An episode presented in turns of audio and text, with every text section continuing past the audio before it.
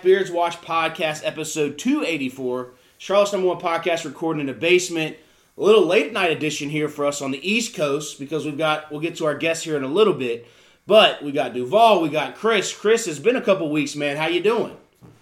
I'm good, man. I'm tired. It was a long weekend, and uh, yeah, my buddy got a house in Boone, so we went up there and just cleaned it out. He bought it like as is, Oh, wow. so 15 trash bags of crap in the kitchen. So it was a, a long 24 hours, but uh, yeah, good work week, hanging out. Where can uh, where can people find you, Chris, on social medias if you want to be found? on Instagram at Buscemi's Kid. Check out my reels, man. I've been reels heavy. you have been. You got off Twitter. Now you're more of an Instagram guy, so at least you're you're heavy in something there. Yeah, that'll work. Yeah. All right, Duval got the Lion King rocking, ready to roll. How you feeling? I'm pretty good, man. I can't complain. Uh, we're almost here to the, the middle of the week. It has definitely been a week, but uh, no complaints. You know, it's been a lot going on this week. Not only just normal life shit, but just media and sports and all types of stuff. Final Four coming up. But if you're looking for me, Rod versus Duval on Twitter, just Duval on Instagram. That's right. It reminds me, we will have to, near the end of the pod, get all of our Final Four picks and championship picks as well, since this will be the last pod before the final game. I guess, what, Monday coming up. So we'll have to go through those, those as well. But, Duval, did you recently do your Cooper Bridge River run? No, I do it on Saturday. Okay, so it's this weekend. I knew it was coming up. Yeah, yeah, yeah. So it's Okay. Saturday. Yeah, so Okay. I, I got a little bit. It's only six point two miles, so I'm kind of tapering off this week. I haven't really. I'm running, but I'm not running. You know, Okay. so Well, hopefully you don't. 6.2. Yeah, I know. Only 6.2. Only 6.2.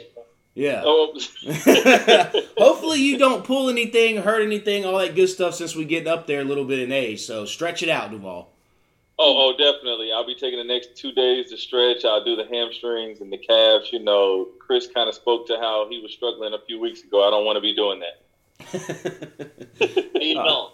All right, for me on Twitter and Instagram, it's JRO Nation, the Beards Watch Podcast on Facebook, and then you can find the podcast on Spotify, SoundCloud, iTunes, Stitcher, all that good stuff. And then also hit our YouTube, They See Me Rolling, for our brewer reviews, Beerio Karts, uh, what else? Oh, reaction videos, and I know we'll be doing one. I think looks like the Hornets may, may squeak into a playoff game or at least a play-in game, so we'll do one for that. And of course, the NFL draft first round video we do. So subscribe to that, all that good and fun stuff. So to get to our guest, as I was speaking to her before we record to hit the record button, this is her fourth time on the podcast, but it's been five years since she's been on the podcast. She was one of the first guests. She was on episode five, episode nine, and episode ten when she was interning here in Charlotte way back in the day. Finally got her back on. Amanda, how are you doing? I'm great. Thanks for asking. You're welcome for obviously the success I created. So for for those who who don't like know, you yeah. said episode 10 and it's 284. so for those who don't know and haven't listened all the way back then when we first started the podcast obviously we did in the basement for hundreds of episodes and then covid hit and so we did a lot of zoom podcasts well amanda was here interning and then her lease was up in the apartment she had. She had like two or three weeks left and she was going to airbnb but my wife and i were like this is before we had kids so we had more space in the house. We were like no don't pay for an airbnb just crash in our guest room for the last two weeks or whatever it is and then you can go back home. Had a lot of good times. Amanda joined for those last couple episodes, but I think the most memorable story was her last night here when she lost her keys and she was supposed oh, to Oh, drive. gosh. I knew you were going to bring this up. she was supposed to drive the next day to go home all the way to Illinois, correct? yeah. Yeah, and she lost her keys, and we're sitting here. We had just recorded an episode. I'm trying to finish editing it, and Amanda's like, I, I don't know what I'm going to do. And at the time, her car was, as a young person, may keep their car pretty messy and not. We don't have to go into a great deal of it, but it just was, and it was It full of stuff. Yeah, it was full of stuff because she was about to drive all the way back. She had all her stuff packed up in her apartment.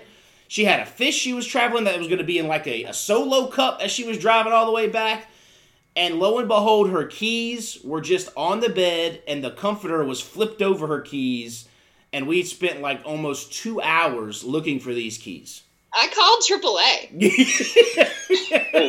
Like, That's right, that's came right, Out That's right. and opened my car because I thought that I maybe locked them in the car. That's right. They came and opened my car, and then I'm like, oh, oh no, like they're not in here. I have no idea where they are. Yeah, I, I forgot that you had called AAA and they came all the way out. We thought you had lost them in the car, and then you finally were like, "Well, they have to be somewhere in this house," and they were just on the bed because there were two beds at the time in that guest room, and you had your stuff on the one bed, and then you were sleeping on the other bed, and they just kind of got lost. So yeah, that was. I was. was nervous. I was driving. I was making a long drive. so since then, you've I'm doing great. You're doing great. You've done. We'll go into all the different jobs and gigs you've had, but you've got engaged. So congrats on that.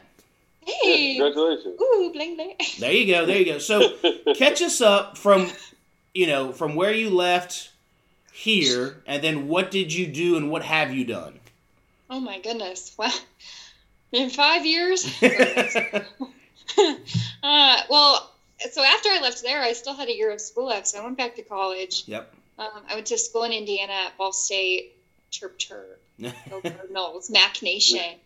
um, uh, graduated from school. I spent like that whole next year um, working as like a freelance journalist. And I always kind of joke like freelance minus the lands because I was just working for free places, um, like bouncing around doing anything I could.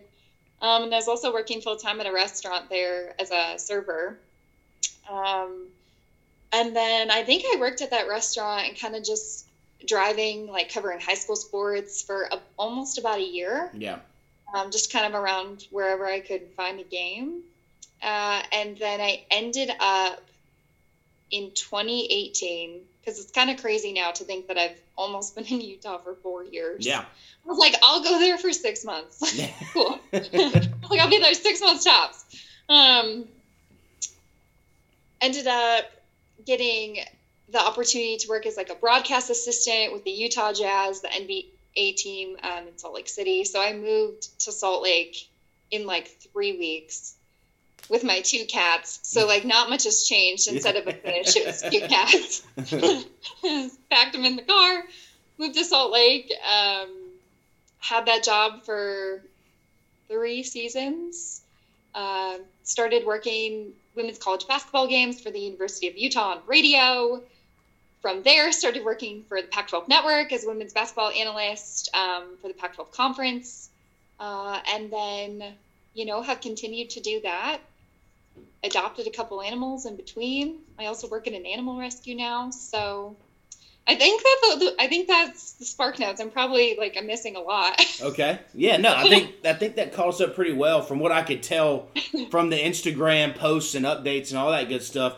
And just kind of describe. You know, I know the the freelance life. I stayed in Charlotte though, so it hasn't been as tough as bouncing around. But you've had to bounce mm-hmm. around and kind of like you said.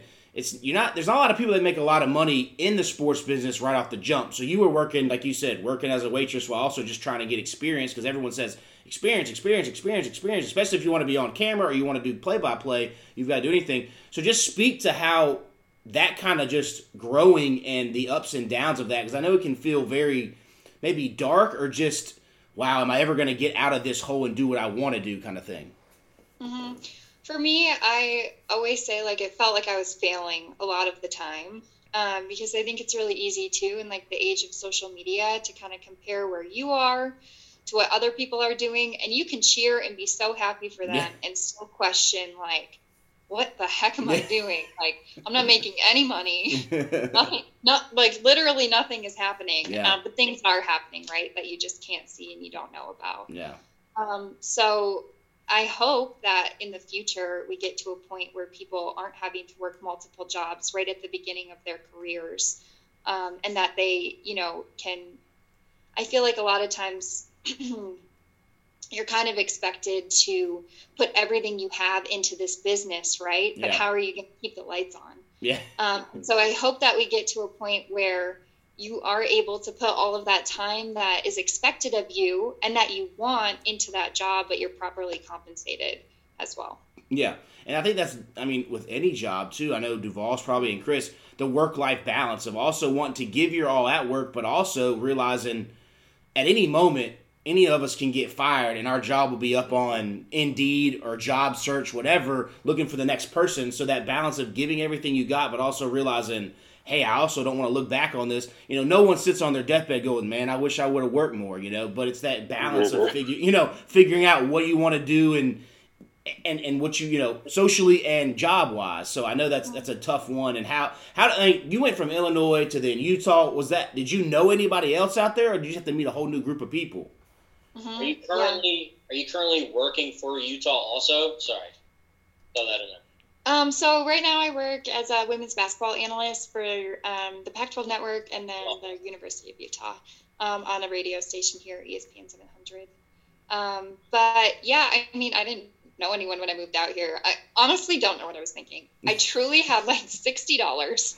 I borrowed a thousand dollars from my best friend, um, and Have- like paid her a place to live. Have you like, paid her back the thousand dollars? I did pay Okay, her back. okay. It took a minute. it took a minute. No, I'm like, what a good friend. Like, Absolutely. the heck i if i didn't have that i wouldn't have been able to come out here Yeah. right like that's just someone who did like something that is way beyond anything i could have ever imagined otherwise i wouldn't have been able to come um like 60 bucks two cats no idea what i was doing it's kind of fun to like look back on that and kind Yeah. of see i've kind of built like you know a family here yeah. um, and I'm like, what I was moved that to San thinking? Diego. When I moved to San Diego, my best friend since first grade was already there. And if it wasn't for him, I would have never been able to move there. I Mhm. actually had a job lined up, which was nice. I didn't even have to go into it, you know, with the mentality that you must have had to. But um, even with the job there, it was still hard to afford that place. And I feel like Utah is pretty expensive these days, also. And um, you know, so I, I can vouch for having that friend there is huge. Totally. And I think when I moved here, I was like so excited, right? Because I'd been like waiting for this break, like waiting for this opportunity. And I'm so like grateful for the experience that I had and the people I was able to meet and what I was able to learn at that job. But also, like I do want to speak to the fact that it was really lonely sometimes. And I had Yeah. a really hard time. Um, and I don't think I kind of realized how difficult it was going to be to be alone Yeah. in a new place and like you're trying to make friends but also people here have families and other obligations and and other jobs maybe Yeah. too and so it's like this weird i don't know like trying to navigate i want this job i'm so excited to be in this position but why am i feeling so upset Yeah. um, and that kind of goes to i think what you were talking about of like that work life balance i really had to take a step back um, and be like i need to make an effort to hang out with people or i'm not going to be able to stay here Yeah. Yeah. No. so, I, so with go ahead, Duval. I was just going to say, so with that and, and having that work life balance and Mhm. kind of going all the way to Utah, like, and, and being in Illinois, and then you still have a few people, I'm sure, here in Charlotte.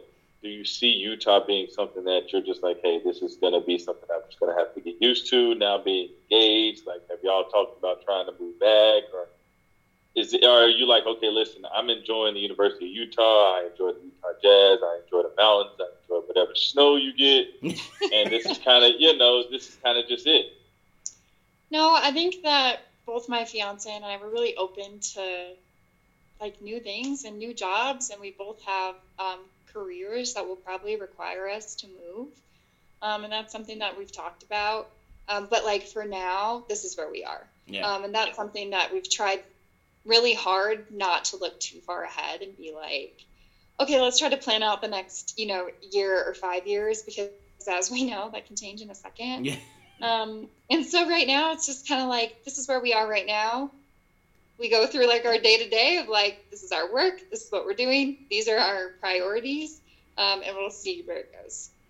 Yeah. I always had. I was just in Chicago this weekend though for uh, my one of my other best friend's weddings. So- Nice. So if if you had to rank the places you have lived, Whoa, whoa. yeah, you've got like I, all, the only three I know is obviously when you're here in Charlotte, then you've obviously did you grow up in Chicago, or was it a little town outside of it, or?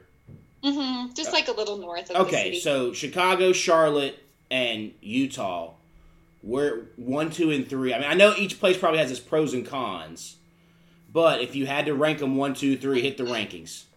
That's really tough though because it's like hard because I've I don't want to. I Yeah. don't want to. There's friends in each city that are like hang- on the Okay. edge of their seat. Exactly. You gonna, you gonna put us at number three? Well, you it, it is interesting. Though. You've had like kind of big moments in your life in each spot, and e- they Yeah. kind of gradually grew on each other. Obviously, everyone loves their college town because that was great memories. Hopefully, everyone had great memories in college and stuff. But then you had you love your hometown because that's where you grew up. That's where your family's at. And then now you've created a life. You met your fiance. I mean, did you meet him out there in Utah? Yeah, we Yeah. met here. So- uh, and then like obviously like being in Charlotte, I think I learned so much about like the sports media business and kind of just like growing up, Yeah. like being by yourself in a new place, which I also didn't know anyone when I moved to Yeah. Charlotte for a summer. Um, so that was like a totally new experience too. And I think that that kind of helped me like build my confidence of like I can go to a new place and Yeah.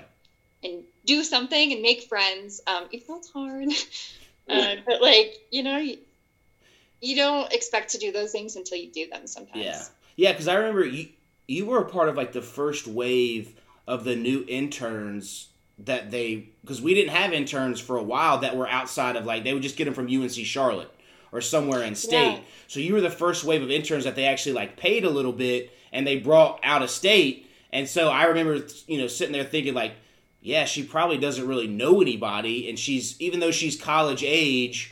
It's not like she knows everybody at UNC Charlotte. Like she can just go over there and you know enjoy a, a college weekend or whatever, and try to at least be open. And you know we were still young then. I think so five years ago. I think yeah, what mid twenties or whatever because I'm 32 now. So again, pre kids and everything, we were still rocking it pretty hard. So you know trying to try to just accept you know help Amanda out on this because who know I, I can't imagine going to a new spot and not knowing anybody. Like the only time I felt like that was going to college, even though I went to Greensboro. I knew a couple people from high school there, but there are those those nights where you sit there and you're like, oh, I really am like by myself and Yeah. trying to figure out like, and then once you start meeting people, it gets better and all that kind of stuff. But it takes effort, it takes time.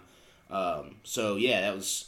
It's interesting how you you've made that transition and now you're thriving. It seems out there in Utah. So what would Doing be what would be your favorite thing to do out there, non-work related? Oh, I love to be outside. So um, I have two dogs. I love like going outside, hiking with them, taking them like to the park, going on walks, exploring. Um, that's kind of my favorite thing to do. Okay, It's just like being outside. Any okay, mountain biking? no, I don't mountain bike, but my friend mountain bikes, and she's like, "You need to come mountain biking," and I'm like, "I don't know if I could do that." That's huge in Utah. I know it's Yeah. huge. So is like skiing and snowboarding, which I also don't do. As Jacob probably remembers, I have really bad knees. that's right. You've got like what three or four ACL tears? Yeah, I've had a total Whoa. of five knee surgeries. Yeah. I had three ACL tears and then two meniscus repairs. Yeah, Duval. like, Duval. something She she was a hooper. Yeah, You way tore all when. of this playing basketball? Yeah, it was feels like a lifetime ago. But anyway, so I don't ski or snowboard. Too big. Oh, so you did. So you didn't have like the uh the cadaver. You didn't get like the the, the full knee. Like oh, you I did. did oh, have a cadaver. Yeah, part of a cadaver. Uh-huh. golly. That's a fun dude. fact I use in like those icebreaker situations. when you're like, tell us a fun fact about yourself. I always say I have part of a cadaver in my knee. Oof. And it's So, So so golly, so so let me ask you now, now as, as somebody that did not do all that, I just partially tore my Achilles. But from that's still a like a tough. Yeah, that's still. a it, it, tough it, it injury. is it is. But like age were you like tearing these and then like when did you realize what was the last tear that you were just like yeah i'm just gonna just walk now i'm not gonna do any type of activity because i mean that's five like Yeah. five hmm Um, the first one I did, I was 15, um, in like an AAU game. Uh, and it's funny because like by the time I was at my last one, I'm like, okay, let's just do this. Like, let's just go. But at the time, I'm like 15. Everyone's, you know, when you hear ACL, obviously it's like that's a serious injury. But I like didn't know what an ACL tear was, and like hearing people kind of like moving my leg around, saying like it's maybe your ACL. People around me are like, maybe an ACL. Like, am I supposed to be really worried? Like, should I be like really concerned? um, the answer was yes. Um, yeah. So the first one was when I was 15. Was not prepared for like I had never had a major surgery up to that point, so like wasn't prepared even like mentally for what it was gonna like take to get through that. It takes a lot. Um, it's a it's a tough surgery. I think, especially when you're really young. I don't Yeah. know. I was so young. Yeah. Um, but I really I didn't I had never had like a major injury. Um, and I just didn't know what was happening. So that was pretty hard. I had an incredible physical therapist. Um, and like when I had that surgery, I have like such respect for like the doctors and surgeons and nurses and all of the people who come in and out because every single time I was so nervous and they just like comfort you and make you feel so kind of at ease, even though you're like ah! on the inside. Um, but yeah, so 15, and then I tore my meniscus with it. They repaired it. And then I think the next one was at 17. Um, I tore my other side, so I, I went Yeah. right, left, and then You're already at too many. two.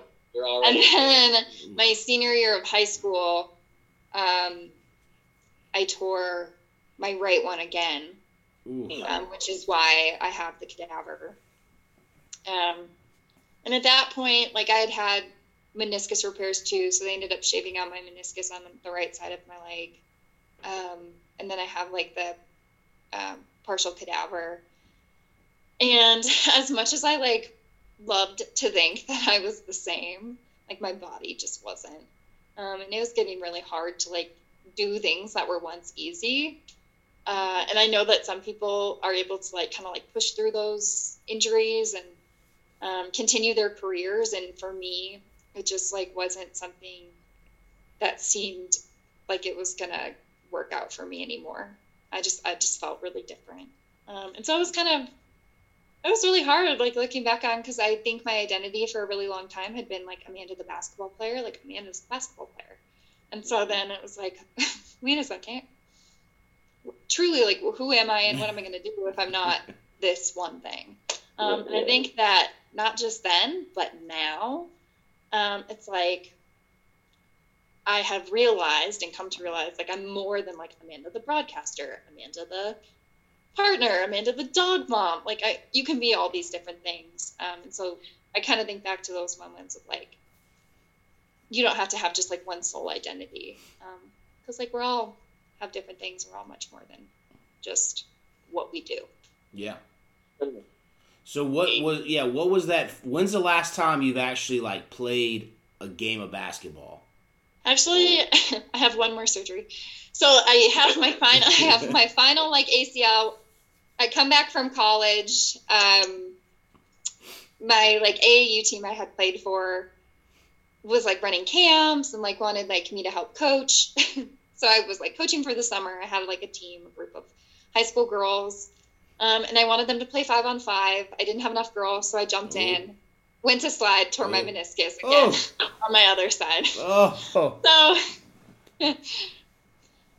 so I, I have only played truly since that point. I only play like horse or yeah. like around the world, Sounds non-contact, Yeah. non. Sounds about right. I'm over here stretching my knees out right now. yeah, yeah. I'm sorry, this is like turned into such a long thing about all the surgeries and No, that's issues I've had. hey, that's No, that's no, no, no, you're fine. It, it, it's somebody that, that I was able to luckily avoid surgery for my Achilles. It was just partially torn, so I just had to go through the physical therapy. So I'm with you on that. I don't even play pickup anymore. Mhm. I'll play horse. If I if I did play anything, it'd be 21, and all I would do is shoot. Like I'm not doing anything outrageous or something like that. But yeah, I'm I'm totally with you. I just after five surgeries, I, after the after the second one, I was like, yeah, this is it. Mhm. Like, because at this point, I mean, you're just pretty much bone on bone now. Yeah. It's just like, yeah, this is this is it. It's really So- hard though, because like I had always imagined like you work for one thing, right? Like I had Yeah. truly worked my entire life to play Division One college basketball. Yeah. um, which I think now sometimes is surprising that I didn't. Um, and I always thought like, this is what I'm gonna do. This is what I'm gonna do. And then life was like kept saying like, no, you're not. Yeah. yeah. And I kept trying to be like, no, I am. Yeah. And it was like, no, you're not. yeah. Um, and honestly, like, I know it sounds like cliche and kind of silly, but I wouldn't have the life I do now if I wouldn't have gone through those things. I don't know where I would have ended up. Like, I would have maybe gone to a completely different school Yep. and look at the friends that I have, and like, I don't know where I'd be without them, but I might not have met them, you know? So, I, I don't know. It is. Just- we had a couple a couple Weird. podcasts back. We talked about how you, if you think you took different paths, but it's hard to think that way because it'd be totally different. Like if you had met somebody different or lived somebody different, or you know, it just you. It's hard to even fathom it because it would be so different. Nothing would mm-hmm. really be the same, and and how crazy it can be.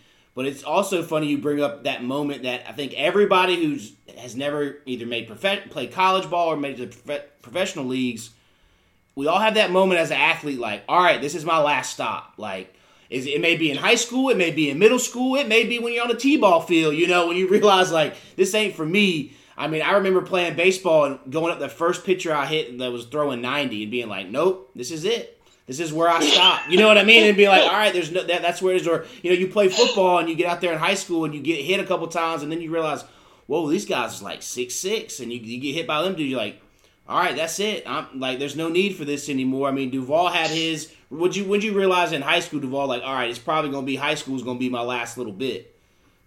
Um, I I think. Well, to, to be honest with you, this is, this is gonna sound wild. So, like when I was in college, like I was gonna go. I think I told you I was gonna go to Fayetteville State to play basketball. Yeah.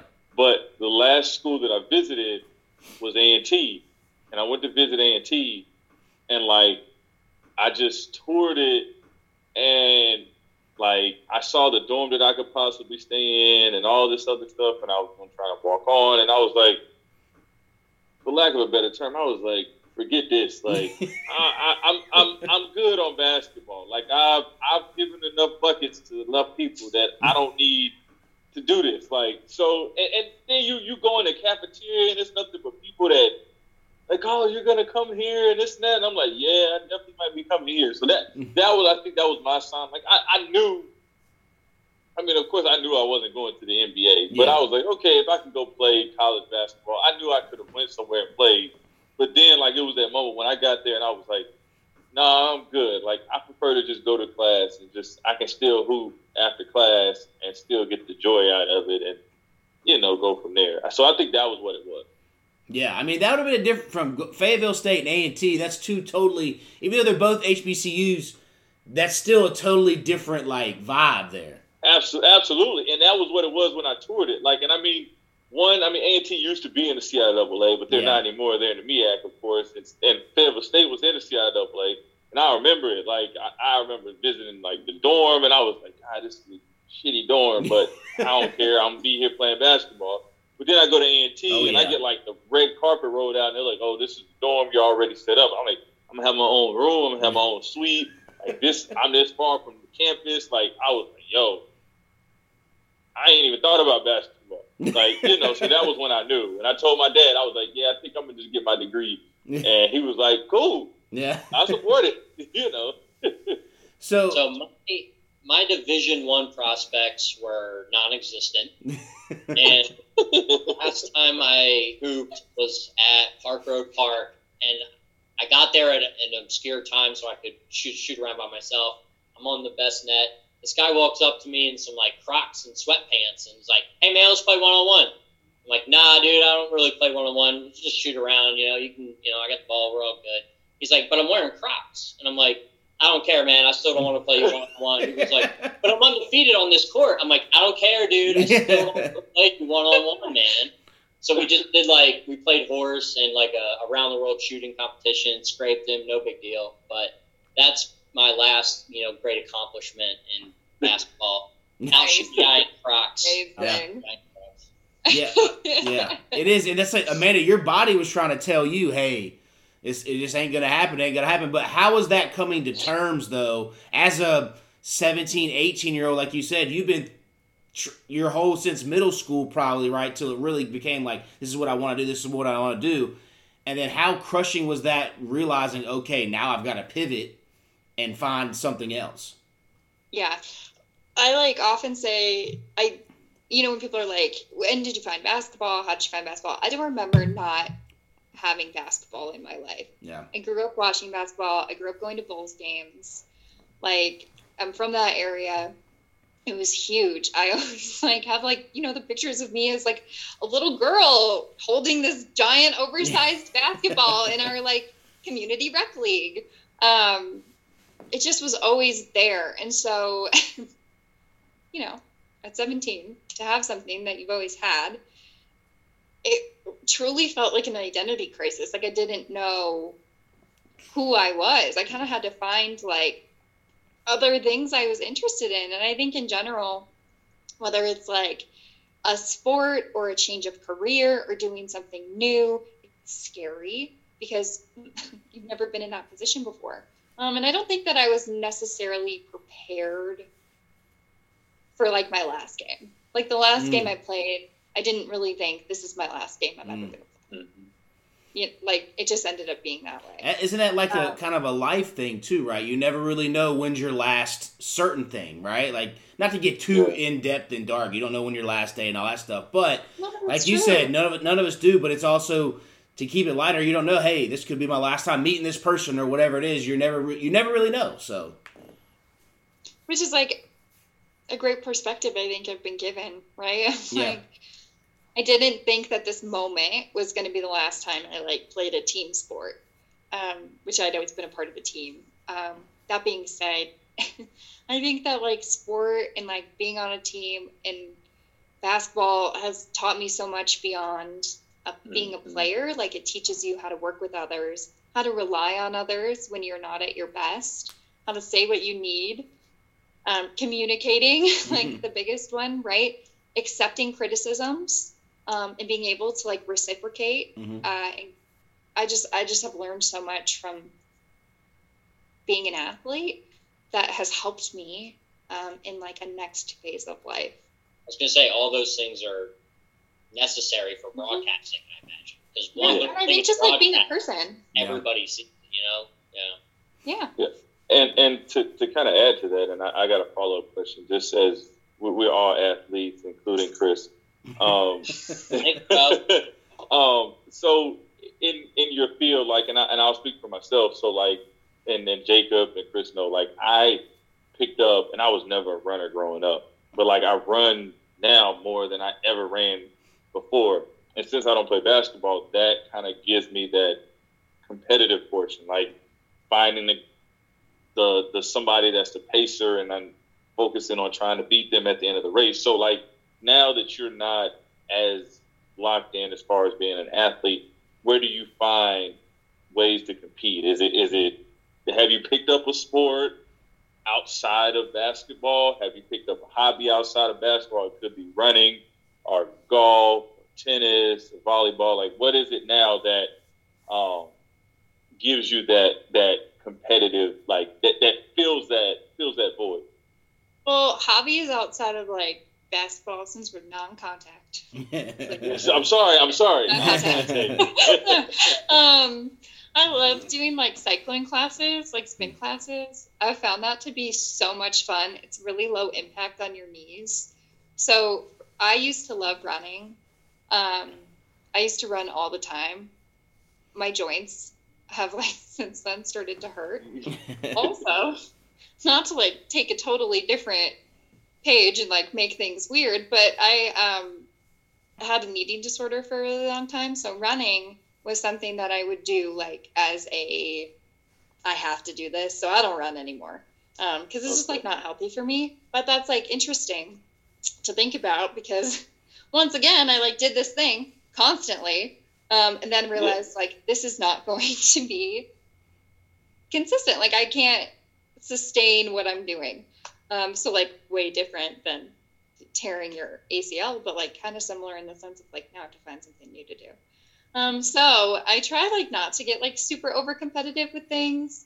Um, except like it's funny because yesterday my fiance he's in a curling league, Mm. um, and it was the championship. And so like you know in curling like you have a cowbell. so like the other the other team, I think it's teams. I don't really know a ton about curling. Was like ringing their cowbell, and I'm like louder. I have to be louder. Um, so like I guess it, it's all in good fun. Um, and then when it comes to like the broadcast side of things, I think I always just want to like keep trying to be like the better version of like what I was the game prior. Um, so I'm not really like thinking about like trying to be better than anyone else than like just trying to keep improving and pushing myself to to do more, to say more. Um, in games and like go outside and like maybe analyze a little bit more of something that I didn't the, the previous game or like kind of push myself out of my comfort zone a little bit. So that's what you're doing in broadcasting. I, I don't know if I missed that or not, but you're calling games.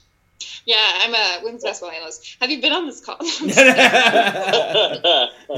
Obviously, I'm so sorry. It was a joke. It was a joke. Hey, I'm wearing a shirt that says comedy. You make all the You're jokes. fine. Yeah, totally. Thanks. Yeah. Um, so I this past season was actually really fun. Um, cause like I think I get uh, the question a lot of like, where do you want to be next? Um, like, what do you want to do next? And I just always say like, I just want to have more games. yeah. like because you know that you're doing a good job if people ask you to come back. Um, so this season i had like been offered for pac 12 the most games that i had been like in. This was my third season doing pac 12 um, network games.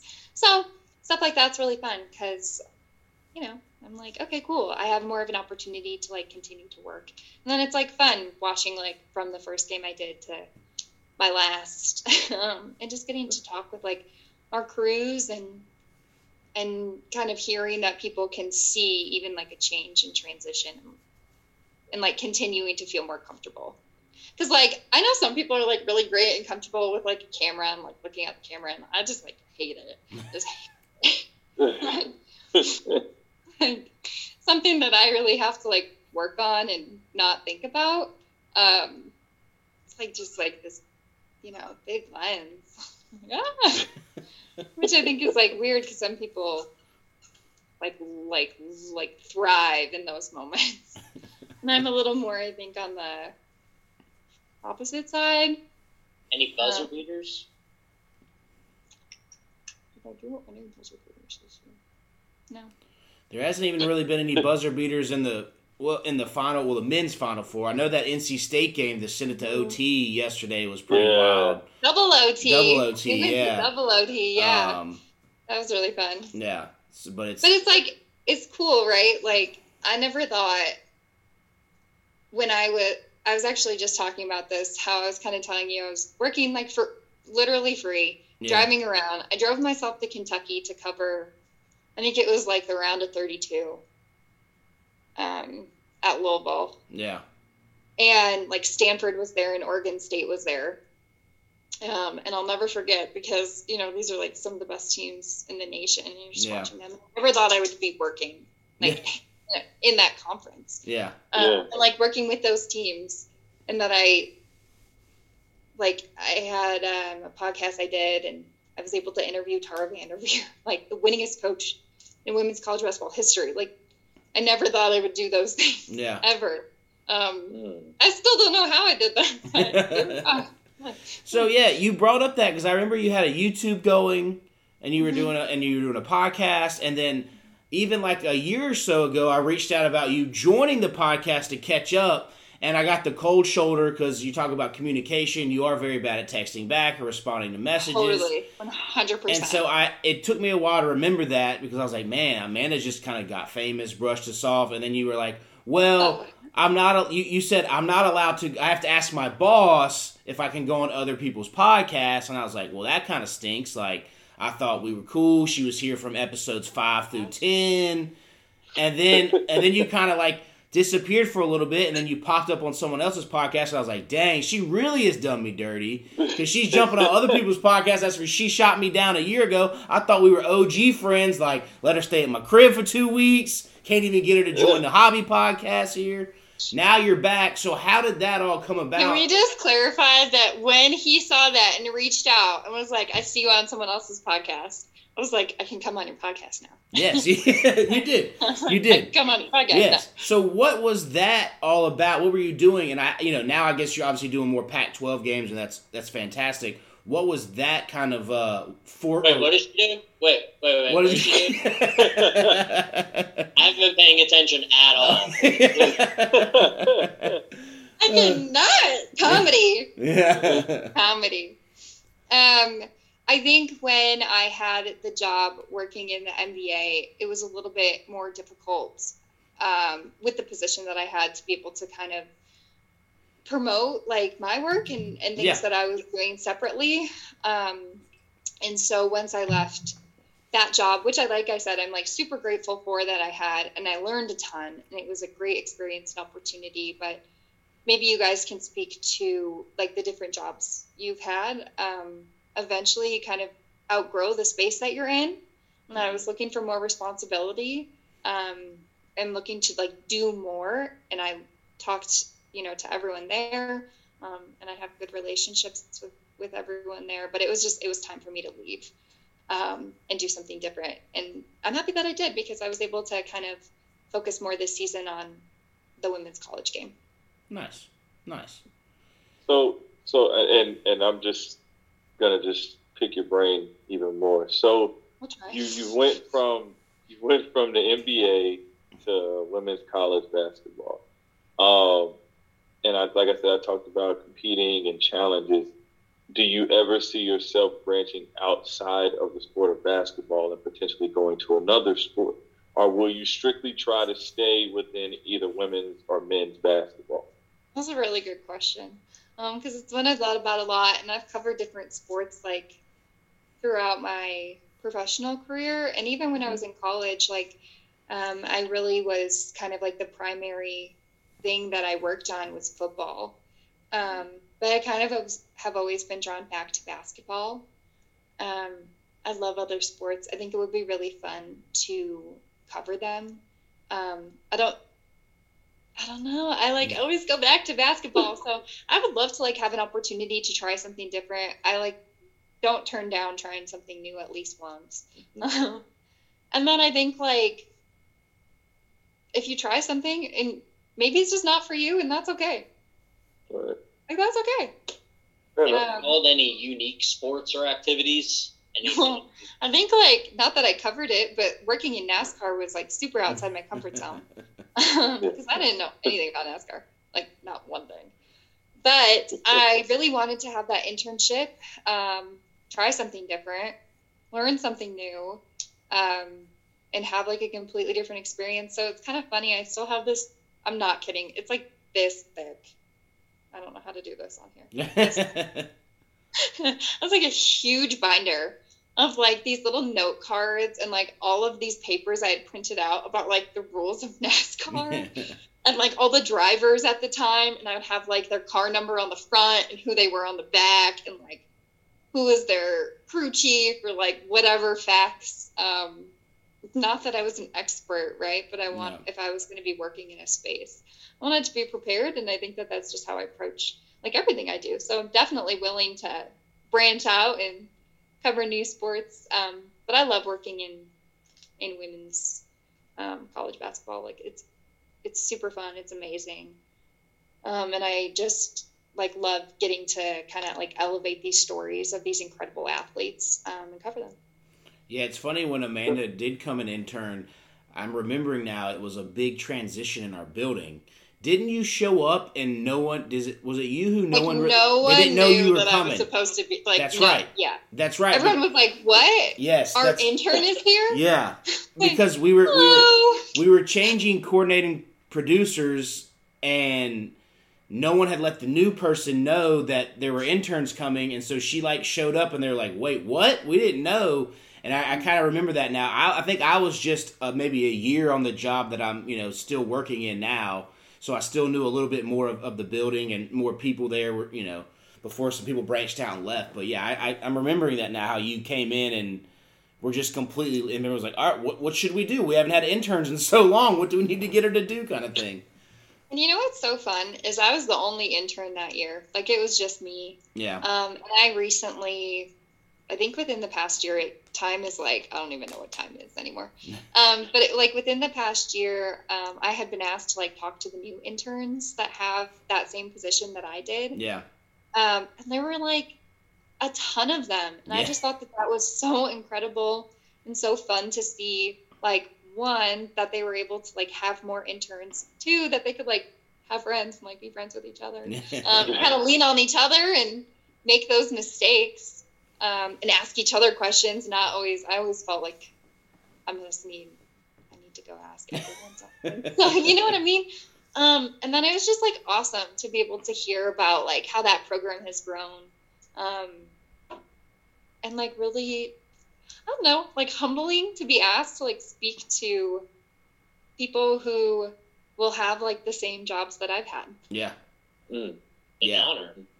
It's also s stinks now meeting the interns and realizing, realizing like, oh, they just graduated in like 2017. You're like, oh, or like 18, or, or they started college in 17, or they yeah they Mhm. graduated high school in 2017. You're just like, oh wow, that means Yeah, like, so I graduated college then. and you're like, Yeah. oh man, you're just like, it's just hitting how how you get older, and you're just like, oh no, I'm not the young guy. I haven't been the young guy in the office in a while, but it is it's Yeah, it's and like even the job that I had, um, at my uh, NPA NBA position that I had, like at, working as a broadcast assistant, like with the new group that came in, um, I like was asked to go talk to them about the position, and I kind of love doing stuff like that because I think, like in my experience, for those jobs that I had, like I didn't necessarily have someone like super close to me in age to be able to like explain and like talk about what it was like to be like the only yeah kind of young young person there trying to figure things out. Um, and so I think it's fun because it's like I'm not much older than these people who are like coming up and doing these incredible things and will have these jobs, um, you know, that I do. yeah Uh, and so it's like fun to be able to tell them like you guys are only like a few years away from from doing the things that you always imagined you would be. yeah I think that's that circles back to the previous conversation about moving somewhere and not knowing somebody. Like mm-hmm. it's just that important to have even a single person available. But like you said, many interns they can all mm-hmm. learn together, opposed to you know what you had to go through. So, but you mm-hmm. got and no, like and you don't have to always be like the like best friends. I always say like you don't have to like be best friends, but you need to be a team. Um, because like you're all doing the same job. I think like especially in like uh the assistant position I had, you know, we were working on a radio broadcast. And so if one person doesn't do what their you know job is, everything else is kind of like trickling messed up everyone's trying to cover and run. And it's like that's fine. Like if you need help like i got your back. Like let me cover you. Or like vice versa right? Like i'm running behind on this. Have you been able to watch this? Like let's work together. Um, and i think that that's just like a life skill. It's like you don't have to do everything by yourself. You really don't That's, I mean, I think that's great advice, Amanda. I wish more people would take that because sometimes I'm sure you've seen it too. It gets very cutthroat, and people will try to step on you to show that they have done something right and you've effed up. And so navigating through some of these spaces can be tougher. And if more people had your attitude, it probably would be teamwork would be a lot better. But it can get kind of, oh no, if there you know five people vying for maybe one spot you know how does how does that get a little i mean there's competition there's shows there's network shows over fighting over one spot kind of stuff Right. but it can be that mentality of a team you'd want that but it does get a little dicey sometimes out there Yeah. And like, I don't know, I guess I just like for me, for the things I approach and you know, maybe that there's more for me to do.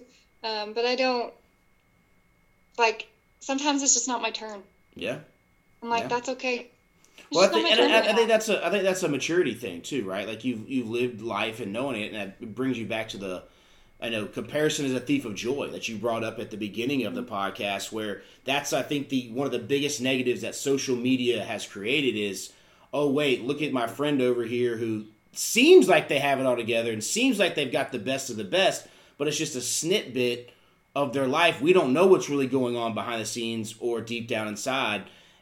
And if you keep trying to compare yourself to others, you're never going to get to actually living your own reality and look around and say, wait, I'm actually, it's not that bad. Like, yeah, everyone's got their ups and downs or good days or bad days, but why am I complaining about what I don't have instead of focusing on what I have? And you're just completely missing your life right in front of you.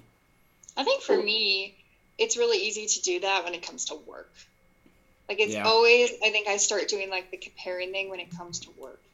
Okay. Um, and so it's been like it's it's easy to fall into that of like I need to be doing more, I have to do more, do more.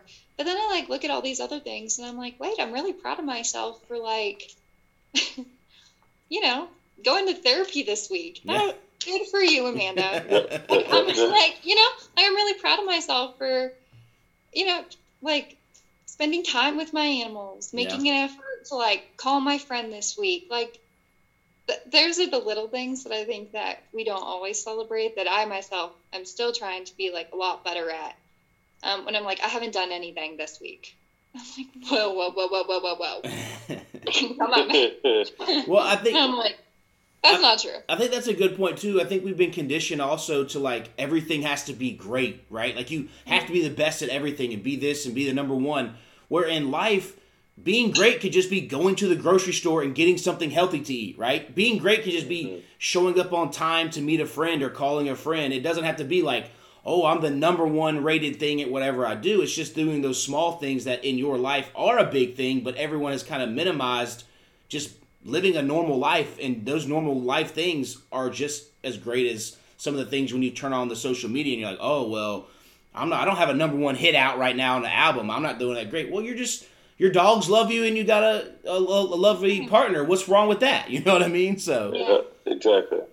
You have to make time, like you said. Like you have to make time for everything at our age Yeah. because staples are there, but what you want to enjoy outside of that, you literally have to find the time to make it happen. Mm-hmm. yeah Right. now amanda i saw you post on it and you brought it up earlier you, you've been outspoken about your eating disorder and i know Yeah. When you were staying with me i kind of could tell something but You're it, like something's off Yeah, here. but- she only yeah, she, you know, you had you had this thing where you only ate those wafer crackers and the mm-hmm. tzatziki sauce, which tzatziki sauce is fantastic. But you know, I didn't feel like it was too much in my bounds to step over and like, you know, I know we talked about it a little bit with me, you, and Jerry Ann of, and you would just kind of say like, "Oh, this is what I like. I'm eating this." But what has that, you know, I know we're wrapping up here shortly, but what has that journey kind of been like with coming to grips on that and finally stepping out and speaking on it? I love talking about this because, like, one, I think we're still working as like a whole community to talk about things that we're going through Yeah. um, because it's really not uncommon. Once I remember the first time I like put out a post saying like this is something that I've been struggling with for years, um, and getting like private messages from people of like I've also gone through this who I would have never ever thought had like a similar struggle. Yeah. Um, and so I think that there's power in that, right? Like there's power in community and feeling like you're not alone. Um, it was like a, it's a journey. Um, and it has been like really hard. Um, I'm really proud of myself of where think back to um, some of the things that I was doing and telling myself and saying to myself. And frankly, I was just mean Yeah. um, to me. Um, and I uh, like something that my therapist now, and we always talk about is like, I would never in a million years speak to someone the way that I sometimes speak to myself. um, like, ever. You know, because I think that I like love to be like a cheerleader. Like I love to like hype people up and be that person that you can go to, and I'm like, I got you. Like, what do you need? yes, you're gonna get through this. Absolutely. Um, and so, like, why can't you be that for yourself? It's a good question, right? Um, but when it comes to like navigating that in my experience it was really hard. It took me a minute to find like a therapist that I have stuck with. Um, coming to Utah was a huge change and transition. Um, there was a lot going on in like my personal life too with my family at the time when I moved here. Um, and I always say like it's funny because I'm like, cool, I'm moving to a new place. Awesome. All my everything's staying back in Illinois. Um, and slowly but surely those things come up, right? And um, I've it took me a minute to like find someone who I really trusted and connected with. And so I think with any like mental health struggle you may be going through, um, finding like comfort in knowing that it's not always like easy to find someone at first that you match with. And I think that like talk therapy has been like such a great thing for me, but maybe it's not for someone else. So finding something that works for you. Um, but I love these conversations and being able to kind of bring it up because like, yep, I had an eating disorder. And like, I'm really proud of where I've come. And it shouldn't feel weird or awkward to say, but sometimes I'm like, I don't want to make other people feel weird or uncomfortable. Um, but it, it's, it, it's not a big deal to me because it's a part of me. It's something that I went through. Yeah, I, like I said, I, I kind of remember just some of those things, but I didn't really speak on it because I knew you a little bit, but not enough to say anything.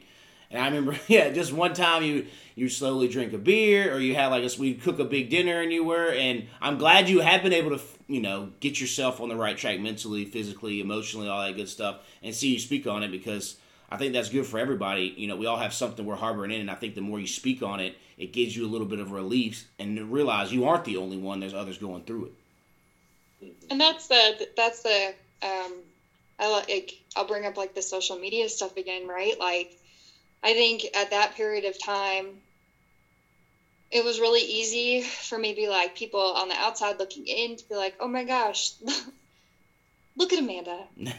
look at her out in North Carolina at this amazing internship doing this great thing. Like that's so cool." And it it was, right? But it's deeper than that. Like yeah. the story goes deeper like that was like really hard period of my life um, beyond a job.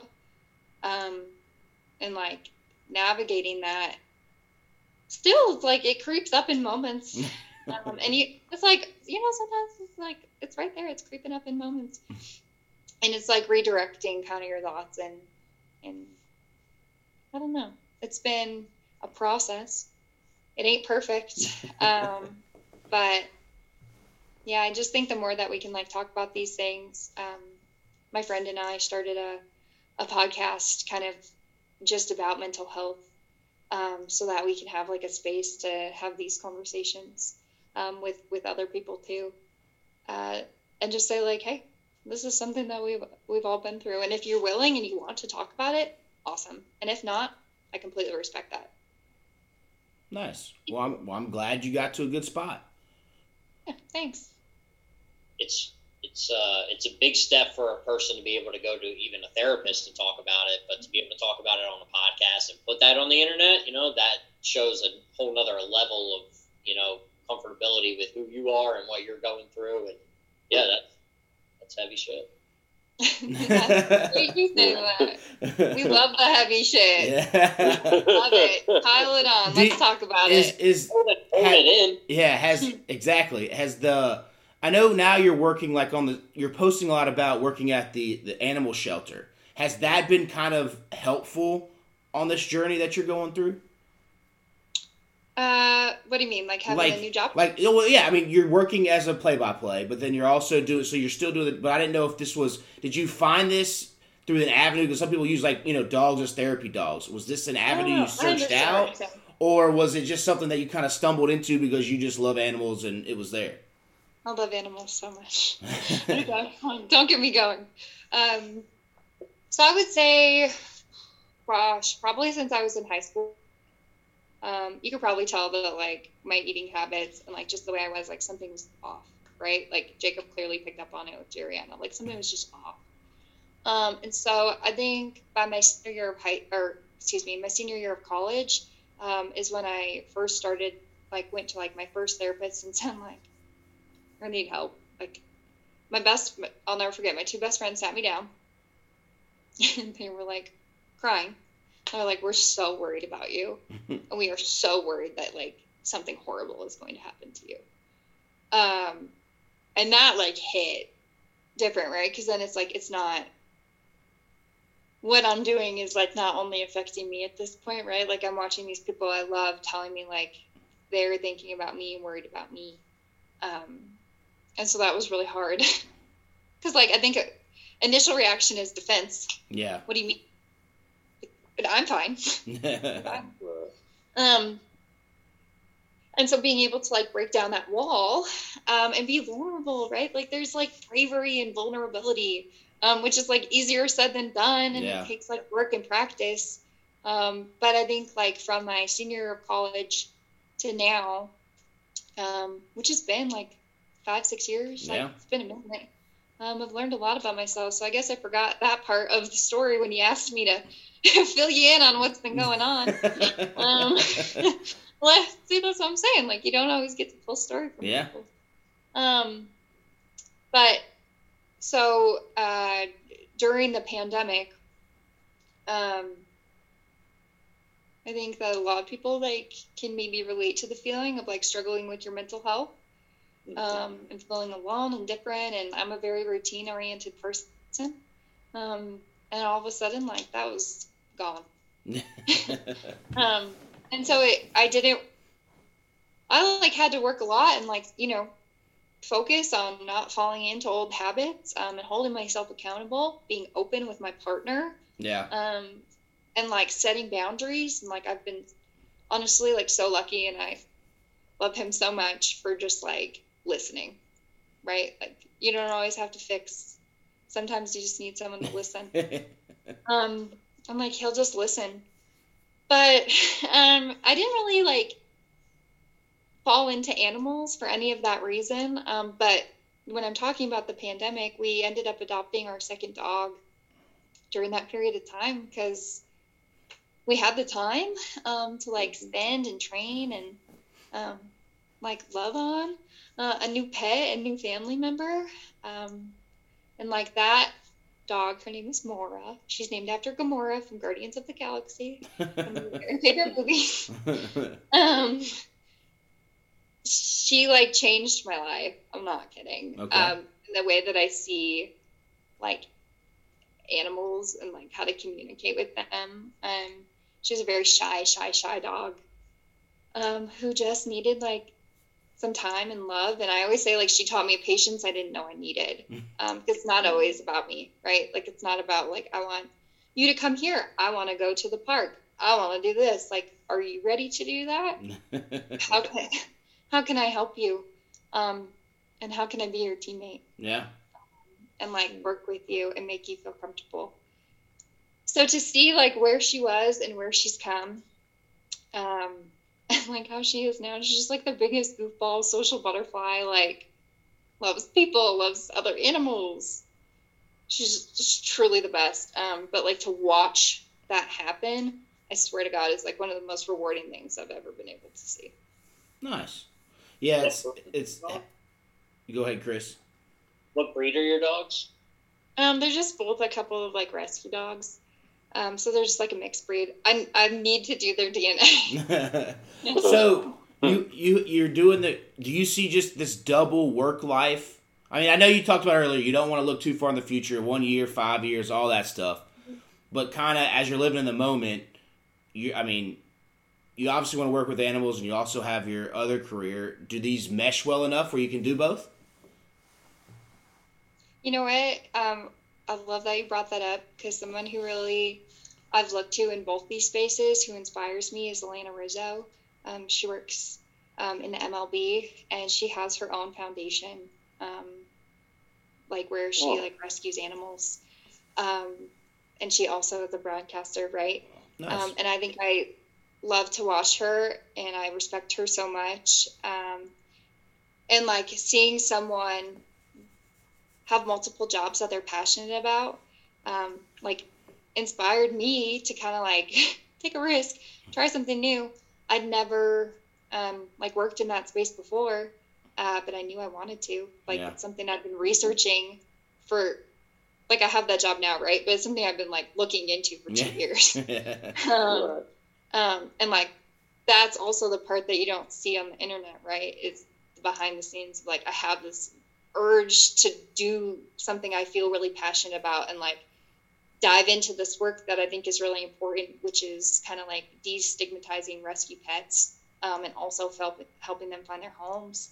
Uh, I love it so much. Yeah. Um, and so I can't see myself kind of going back to doing like just one thing. Like I love working in both spaces. You know what I mean? yeah, Like I just love working in both spaces. yeah, Makes sense. absolutely. All right, I think we'll go ahead and get to the uh, notebook. We don't have Jeeves here to hit the horn, but Where's Amanda, he? said, where where's Jeeves? Yeah. He he said it was too late for him tonight. He said he, it was too late for him on the East Coast. He had to go to sleep. I don't know if he's over at his old lady's house. You guys also thought I was like three hours You- ahead. I thought you were. behind. I thought It's you were three two hours. You're only two. Okay, so that's not as bad. All right, I thought you. I thought you were three. It's all good. So you pick a you pick a question that's not highlighted in the notebook. While you're doing that, we'll do a quick uh, tourney pick'em top ten, top fifteen. Eddie Hutto in first, Logan Sherrill second, Paris is in third, Stevie's in fourth, Chris C, not you, Mike, is in fifth. Heather, uh, my aunt, my aunt is actually in sixth. Jay, who we talked about last week, it's not Jeeves, it's another person we don't know is in seventh. Caleb Smith's in eighth. Asha's in ninth. Scotty, who I again another person I don't know is in tenth. Logan Tobler's in eleventh. Elijah is in twelfth. Nate's in thirteenth. Jerry Kanzler, Jerry and his father's in fourteenth, and then that random all favorites bracket that I always do is in fifteenth. But Duvall, you're still alive because you have Kansas. Paris, I think, has Kansas. Eddie actually had Gonzaga, so he's unless if North Carolina or Villanova or Kansas win, he won't win. So I, the only way I win is if Kansas wins. Yeah, but I don't. I think Paris might have the jump on. You'll finish top five, I think. I, I, I don't know, man. Yeah. I, like I said, it was. That's that's why you were like, oh, you got first. I was like, it's way too early. I was like, I just knew it. And then like after the first game, like last weekend, I was like, oh shit, I'm like in the top. I'm in like the twenty. Yeah, I, I once So- uh once Texas Tech went out and Arizona went out, I was cooked. So I'm in Dang, like I'm in like 53rd out of 61. But hey, you know, can't win them all. No, no. And then Amanda, I'm just gonna rag on her one more time. She joined years and years ago and completely forgot to do her picks.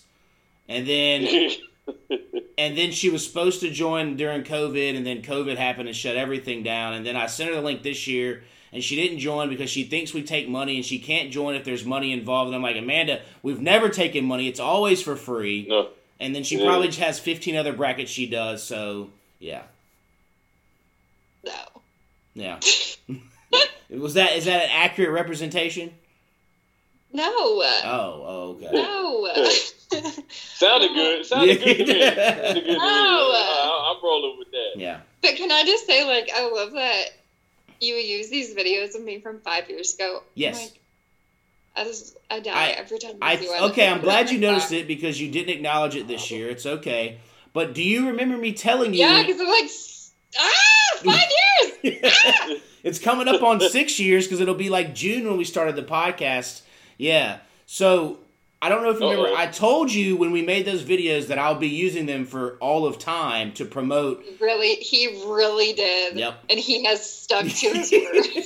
I've got the one video that I use for the football pick'em where you're catching the football and spiking it. And then I've got the one where you Yes. spin spin the basketball on your finger that I use to join the bracket. And then there is, Yep. and, and so I use that every single Look year. at look at all I look at all I've done. You have. Look at that. And, and okay, so I'll go back. She she was very pro content. I'll give her that. She helped out a lot when we she she had a T-shirt, took photos, took the videos. She did send us a ball. The Ball State pennant is down here in the basement, and I still have the autographed uh, five by seven you sent. You asked me to send that. Yes. Let's just be very Yes. clear. I didn't just send him a picture of Well, yeah. my autograph. Like, thanks for letting me stay with you. Yes, no, autograph. no, I know. Yeah, obviously I asked you to send it. I wasn't saying that you just sent it out of nowhere. I mean, come on now. I I have a I have a wife. I wasn't that creepy, Amanda. Like you know, I Oh was no, just I didn't, I didn't want people to think that I thought that like you want like wanted my autograph. Oh, no, no, we were at- anyone ever asked for my autograph except on like my payments that I Yeah. need to make. No, we we were putting it in the cave just in case you know you strike it big and we need an extra chunk of change somewhere. We can throw it up on eBay if if we ever need to. You know. Did, did, did, did she get you the, the Utah Jazz pennant or the Utah Utes pennant? Nah, Like, she uh, hasn't sent a you Utah want Utes an pennant. updated one? Okay. I mean, it'd I be- understand where it- this is going. Yeah, it, it'd be nice, but you know, I understand Amanda. She went she went ghost for a couple years, man. I thought I thought she she moved out to the West Coast and just said East Coast got to get you out of here for that. So Yeah. I said, "Oh my gosh, that time change."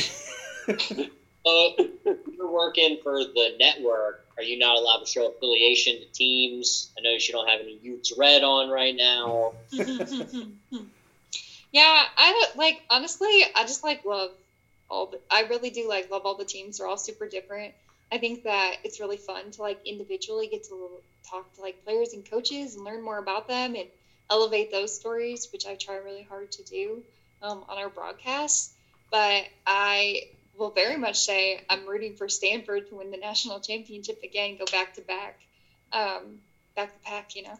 no, okay, So yeah, it's gonna be a tough road. Um, Yeah. But their final four, I would, I need to show you my. Oh no, he jumped down. My cat was just literally opening the door. oh, Don't know how that happened. and that's is that the same cat that has the the photo that I have on of the T-shirt, the all black one? Yes. Yes. See, Yes. there's a lot He's of living his best life. Yes, Amanda used to make a lot of content for us, but you know she big timed us. It's okay. We'll move on. You know. He is All right. not at all. No, I've got to. I got to give her a little bit of ribbing. That's all it is. All right, Amanda. Have That's you all- picked It's all in good fun. exactly? Chris brought the comedy shirt on, so you know. yeah. Did you Did you find a question, Amanda? Yeah, I did. All right, I, what you- what this you is One of my favorite. This is one of my favorite shows. All right. Um, so I went with Do you believe in the olive theory from How I Met Your Mother? Yep. Um, which is that every successful relationship balances everything. So in the show, uh, it's I pulled it up so I could remember who who's who. Lily loves olives. Marshall doesn't like olives. So together, they're a perfect match. Gotcha. Do you believe in the olive theory? Uh, can we say like half? Like Definitely, you can see whatever you want. I like that. I appreciate that. This is literally your podcast. True. That's true. That's true.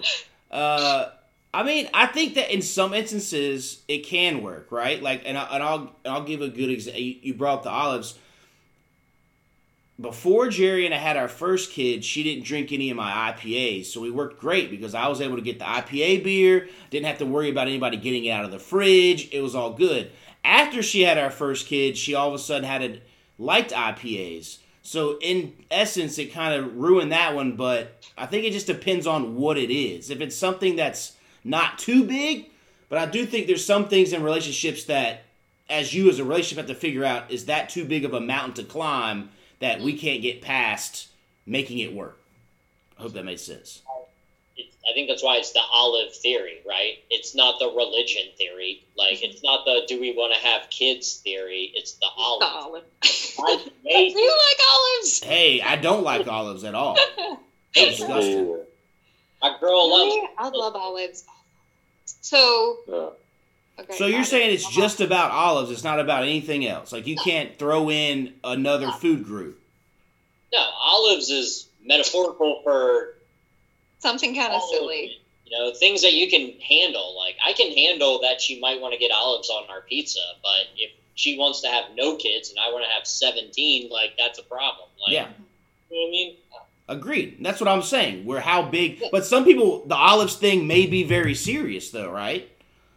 Like people have killed for less for ol- you know what I'm saying? Like, like that's why I was saying it depends on what mountain you're climbing. Like in some relationships, it, olives it may not be like obviously yours and Chris, mine too. Like olives, I don't like them. Jerry and it does. It's not a big deal. But some people may like have a freak out if you get olives on their pizza. They may just be like it's over. You know what I mean? So I guess that's where you figure out in the relationship. You know, does it work? Yeah. And and, and kind of just to add to that, I think it, it it it's definitely possible because I mean, like we're all sports fans. So like, if your significant other doesn't like sports, how much of that are you able to bear? Like, are they are they like being assholes towards you as you're trying to watch a game, or is it just like, oh well, you know, they give you your space, they give you your time, and then they, you know, because I'm pretty sure like not everybody. I mean, Jeriana may not have been a huge sports fan, but now she may just being around you, she's gotten engulfed in it now, and now she's sending you shit about players, and you're like, wait a minute, what are you doing looking this up? You know, like you know, like you know. So I, I think you know, kind of to everybody's point, I think there's always a balance to it, and I think there's a a level of understanding where you say, okay, listen, that's something that I can deal with, but then there may be some things like, hey, listen you can like mushrooms on your pizza.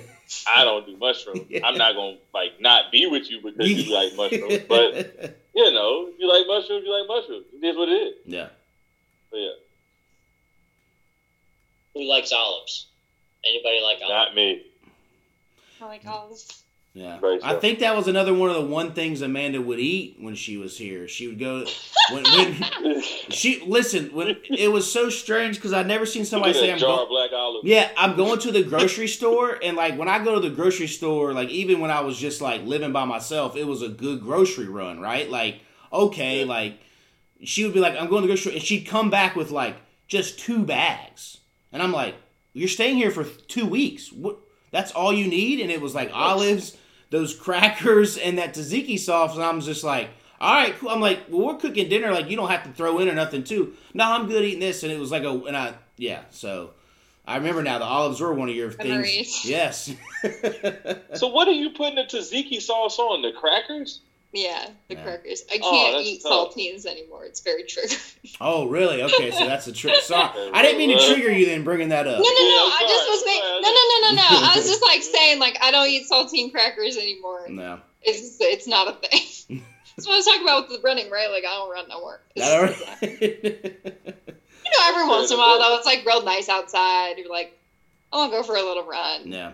No, I don't. I don't For at all. fun. No. What is fun? Listen. No, I don't. I If, don't. if, if, if I'm running, it's either chasing my child because he's not supposed to be grabbing something that he's holding, or somebody is chasing me. That's the only time I'm running right now. Right. All right, so That was my Amanda, do you, do you believe in your question? No. Well, yeah, to an extent. Yeah. I think that like uh, just because someone doesn't like olives and I like olives, that doesn't mean we're a perfect match. It's gotta be deep. Yeah. There. Agreed. There you go. But Chris, But I love that show. I've watched it from front to back like a hundred times. I'll, I'll go with you. I've only seen like two or three episodes. Never got into that show. it's funny. No, I I believe you. But Chris, I do agree. I'm like I'm not gonna watch it. I, I mean, maybe there's just the the problem with TV now is there's just so much. There's so much content to consume There is a lot of that TV. even on regular cable slash Netflix slash Hulu slash HBO Max, there's just so much. It's hard to watch and consume it all with while also trying to go outside and play with your dogs. While also trying to go to a concert, while also trying to work out or whatever it is, it's like holy moly, you know. So maybe one day I'll sit down and watch it. Like even now, my parents are always like, "Hey, have you have you seen this latest movie on HBO or whatever?" I'm like, "You realize I have two small children. I can't sit around and watch anything but cartoons or sports because all of a sudden, last thing I need is him showing up to preschool, dropping an f bomb or whatever it is, and I can't watch Guns a Blazing. And then by the time you get these kids down to sleep, it's already ten o'clock. You got time for one show before you got to go to sleep because one of them gonna wake up at four a.m. You know, so it's just a it's a Let it constant thing. It is. Girl. Yeah, Mm-hmm. yeah. So, Chris, I feel like you had a certain thing there about seventeen kids and no kids. Is that a is that is that a topic of discussion between you and you and your lady right now? Oh, we're square at two. Okay, Good. okay, okay. That's good. At least I have known people who it was their wedding night, and we were out after the wedding, and they were talking about how they just found out that her husband didn't want any kids, and she wanted kids. And I remember turning to Jerry Ann after they left, after we were chatting with them, and being like, they should have figured this out way before. They are now divorced. Uh, Uh, yeah, I was gonna, I was gonna, I, I didn't want to say that, but like, ooh, that's not not Yeah. a good look. But hey, because that's a huge thing, as Chris brought up. Like that, that's more than olives. I think that's where you know I was kind of going is yeah, olives. You can kind of get over mushrooms, food groups. It does need to be deeper, as Amanda said, but um, you know, topics of kids and whatever else can. Whew, It's like over six percent of marriages fail or you know end in divorce within seven years. yeah, That's, but I feel like our generation, we grew up. A lot of my friends' parents, I don't know about y'all's, were divorced. Hmm. So like it was very common then. So we kind of figured it out. Oh, just don't marry whomever. You know yeah, yeah. yeah. Exactly. That's true. Well, yeah, figure it out, work on it, try to, you know, get through those things. But it's also just hard. Relationships are hard, man. Being with somebody, Yeah. I mean, during the pandemic, my, you know, my joke was either your relationship's going to stay together, you're going to break up, or you're going to have a kid, right? Like that was one of those three or two of those three could happen. Hopefully it was in an order you would want or something that happened because, yeah. you know, being around somebody a lot all the time and trying to do your own thing while also incorporating them while also needing your own time is a it's a hard balance, but as is life. True. So, all right, Amanda, do you have any uh, final thoughts, final words, final sayings? Oh, I thought I thought I I'm the only one who picked a question. Oh, do you want us to pick a question? Oh, I don't know. I just I thought that there was gonna be like I didn't Here I we would can, have thought harder about it, you know. We can do this. this. At the beginning of the podcast, she said that you know she uses the icebreaker Yeah. tool. So, what are our three, you know, icebreakers? Love that. That's Yeah. great. Mine, mine's also simple. I was given to like the wrong parents at the hospital when I was born. That's a that's a great one. So, like it was, I think it was less than 24 hours, but my mom was given another child at the hospital, and we have like a letter oh. from 98 and everything. And I've been thinking about that since the beginning. I have my go-to also. Oh, see, they don't. There, if that happens at the hospital now, then the multiple levels of people have failed at their job. Yeah, because- it should be called the Mikan Regional Medical Center now, but it's. Absolutely. Because now they literally put like a, a badge on your child's ankle, and it, anytime it leaves the room to go somewhere, like it has to get scanned. You have like wristbands that match up, like, and you really don't. The only time your child. You know that because you have kids. Yes. I like honestly forgot for a second. I'm like, why do you know all this? oh, the only time your child really leaves your room, if you have a boy, is if you decide to get them circumcised. They have to take them out of the room, obviously, to do that surgery, put that thing. But other than that, it is right there. Now the baby's basically the delivery rooms in most hospitals are the same rooms you stay in for those first day or two when you have your baby. There's no nursery there. You can actually, if you want to, send your kid to the nursery, but I just feel like that's kind of like sad in a way to like. so your hey- baby stays in the room with you now. Yes. It's Yes. not like TV. It's not like TV anymore. Not the experience that we've had of our first two is if you go to a, a decently good hospital, it's a big enough room where you will deliver in there and then they'll have you in there. Now they may move you to a smaller room, but this past one we had, we just every besides she had a C section on both of them, but obviously she went out and had the surgery, and then we came out and all that good stuff. But yeah, past one. yeah. Mm. So yeah, That's definitely an icebreaker. That was a good one. yeah. That creates conversation. Look at us. Look at us flowing. That's That's what icebreakers do. I. You know. Well, I- I'll tell you mine. go ahead, Duvall. Yep. Or you, well, I'll, I'll tell you mine. It's not as not as juicy as y'all's is, but like nine times out of ten, when I meet somebody and I'm out and I'm talking to them, I'm one of few that are born and raised here in Charlotte. So that's one of the things that I'll kind of go to is like, oh, I'm from Charlotte and I was also born and raised here. So then they're like, oh shit, like I did not know. Like I mean, like I'm like my entire floor. I think I'm the only person from Charlotte. So it's just like wow, so you've seen everything. And I'll be like, oh, yeah, I remember when this wasn't here and that wasn't there. And then they're like, oh, well, I stayed on this side of town. I'm like, oh, that used to be this or that used to be that. So now they're like, oh, gosh. So now they're ready to start having a full conversation. So that's my go to, just being a Charlotte native. Yeah. That's awesome. They I call love they call you the unicorn. Yes, Yeah. yes. Because it's, it's That's a- really cool. yeah. Yeah, see, Duvall, I, the, the difference in mine is we moved here when I was in kindergarten. So even, I mean, I've been here for almost 30 years. I say, I, I mean, obviously I was raised here in Charlotte. I wasn't, but I was born in Virginia on a Navy base because my dad was in the Navy, but it is wild. I, you know, I consider myself from this area because you learn everything from the area. So, Mhm. yeah. Icebreaker wise, the, the, the, was it the two truths and a lie? I, uh, that's what you're referring to, right, Amanda? Is that game when the icebreakers? I don't know. That can be one. There's like Oh, a million yeah. that people come up with. I, the one you I would the, you're, like, the icebreaker. they're like, make friends. Yeah, the one I would always do when I would lead a group of kids was I would get like the Starburst one.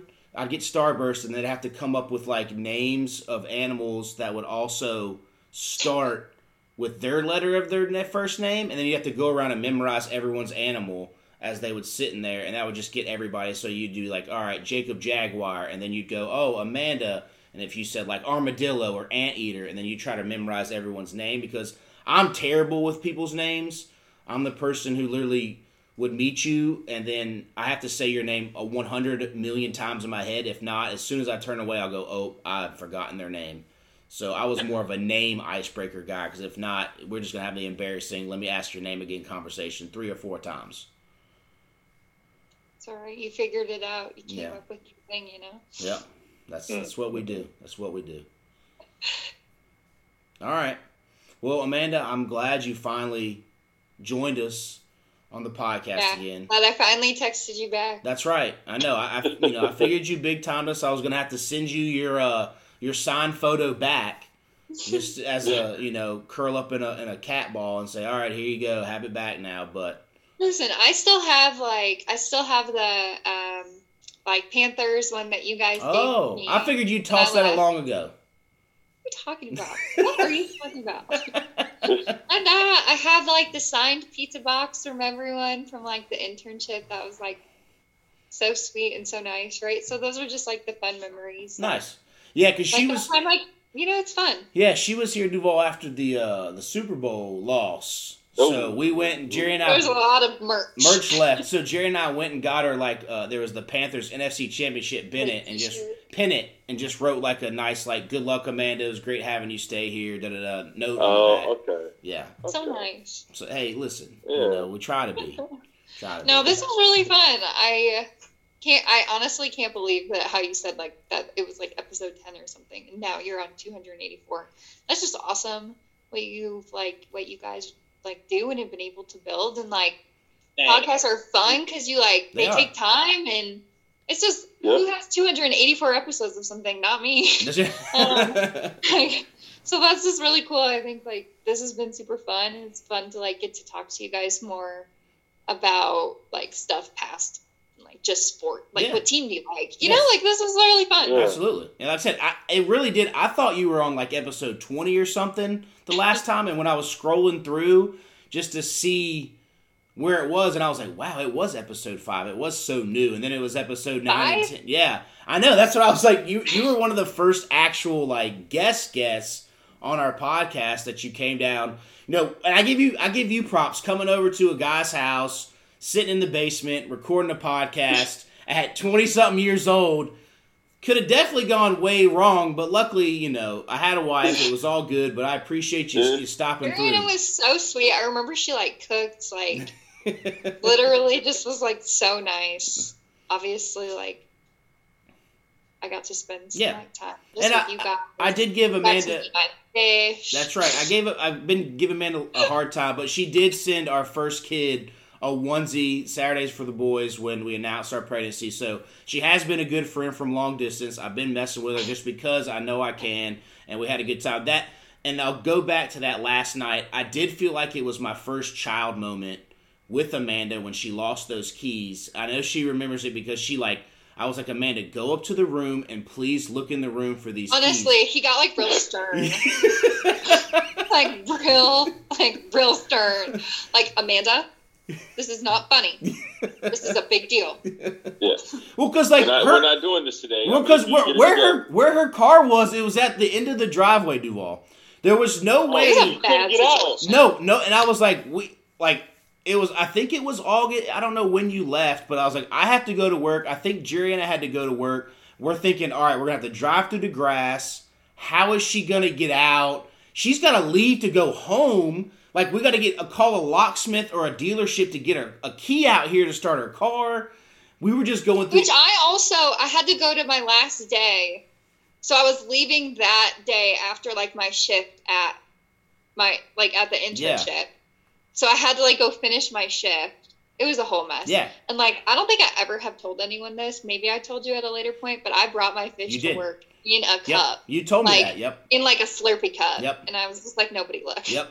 I remember you sending me a Snapchat and being like, "Look," and that you had the fish sitting on your cube desk in like the 7-Eleven Slurpee cup because that's how. get in trouble. Yeah, so he wouldn't just fish fry in the in your car as you were. Absolutely not. Derek was my guy. Yeah. But I was like, I can't be like walking into like this internship where like, you know, you have like shit to do with a freaking fish. Like, hey everyone, look at my fish. Uh, Now I probably would. Yeah.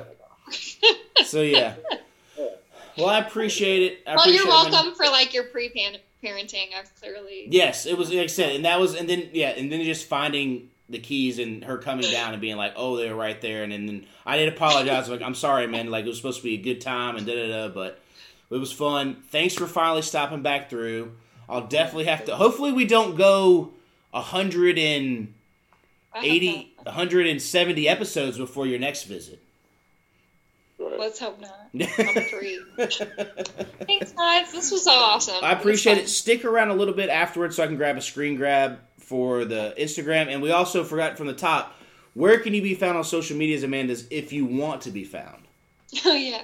Um, my stuff is just underscore. It's Amanda Smith. That's it. Yeah. All right. Duvall, who you got? Final four. Uh, Carolina, Kansas. Kansas wins. All right. Chris, who you got? I don't know. I quit caring after Arizona lost. Um, yeah, Kansas. Man, I don't know. I'm, I'm going to go Villanova, North Carolina, with Villanova winning. Okay. Amanda, who you got? Duke, Kansas. Duke That's all right. the way. Let's go. I forgot you were a Duke fan. I forgot. I forgot. I. And I'm a Carolina fan. I just don't see them winning it. Yeah, me neither. That's honest. Uh, But I- I'm staying on. Listen, I'm staying on this train because I didn't see him getting this far either. So yeah. if I keep doing this shit and they win it, then I'm like, all right, cool. So yeah, All right. All right. I'm going to go Kansas, Carolina, but I yeah, and I'll go Kansas winning it all. But the, the storybook of Duke and Krzyzewski and crazy stuff just seems too good to be true. But man, it may happen. So either way, my bracket's cooked. I'm just going to sit back, relax, have no stress, and just enjoy the, the basketball games this weekend and on Monday. So, yeah. absolutely. Stanford for the chip. in Stanford for women's. There we go. All right, cool. Last little tidbit. I do remember you talked about social medias earlier. How you were the first one who started telling me when the posting of the algorithms, you were like, I can't post anything till like six p.m. Or you know when Oh you you were like, oh no, people are eating That dinner was- now. That was that was the wild That time was of learning. that was college, Amanda. Yes, That was- yes, I was way too concerned. Yeah. Now there's like an algorithm. yeah. Instagram does it for you. Yep. It's just all. It's, Yeah, but I remember that you were like, yeah, you have to, you can't, You're don't want to post a photo, and if it doesn't get enough likes, you have to delete it because if you have to post it this time, and I was like, woo, this is she's teaching, she's teaching me all these crazy things. But Unlearn all of that. yeah, I told you. all right, Amanda, I appreciate it, and uh, let's see, Chris, how do we uh, end the podcast? Peace.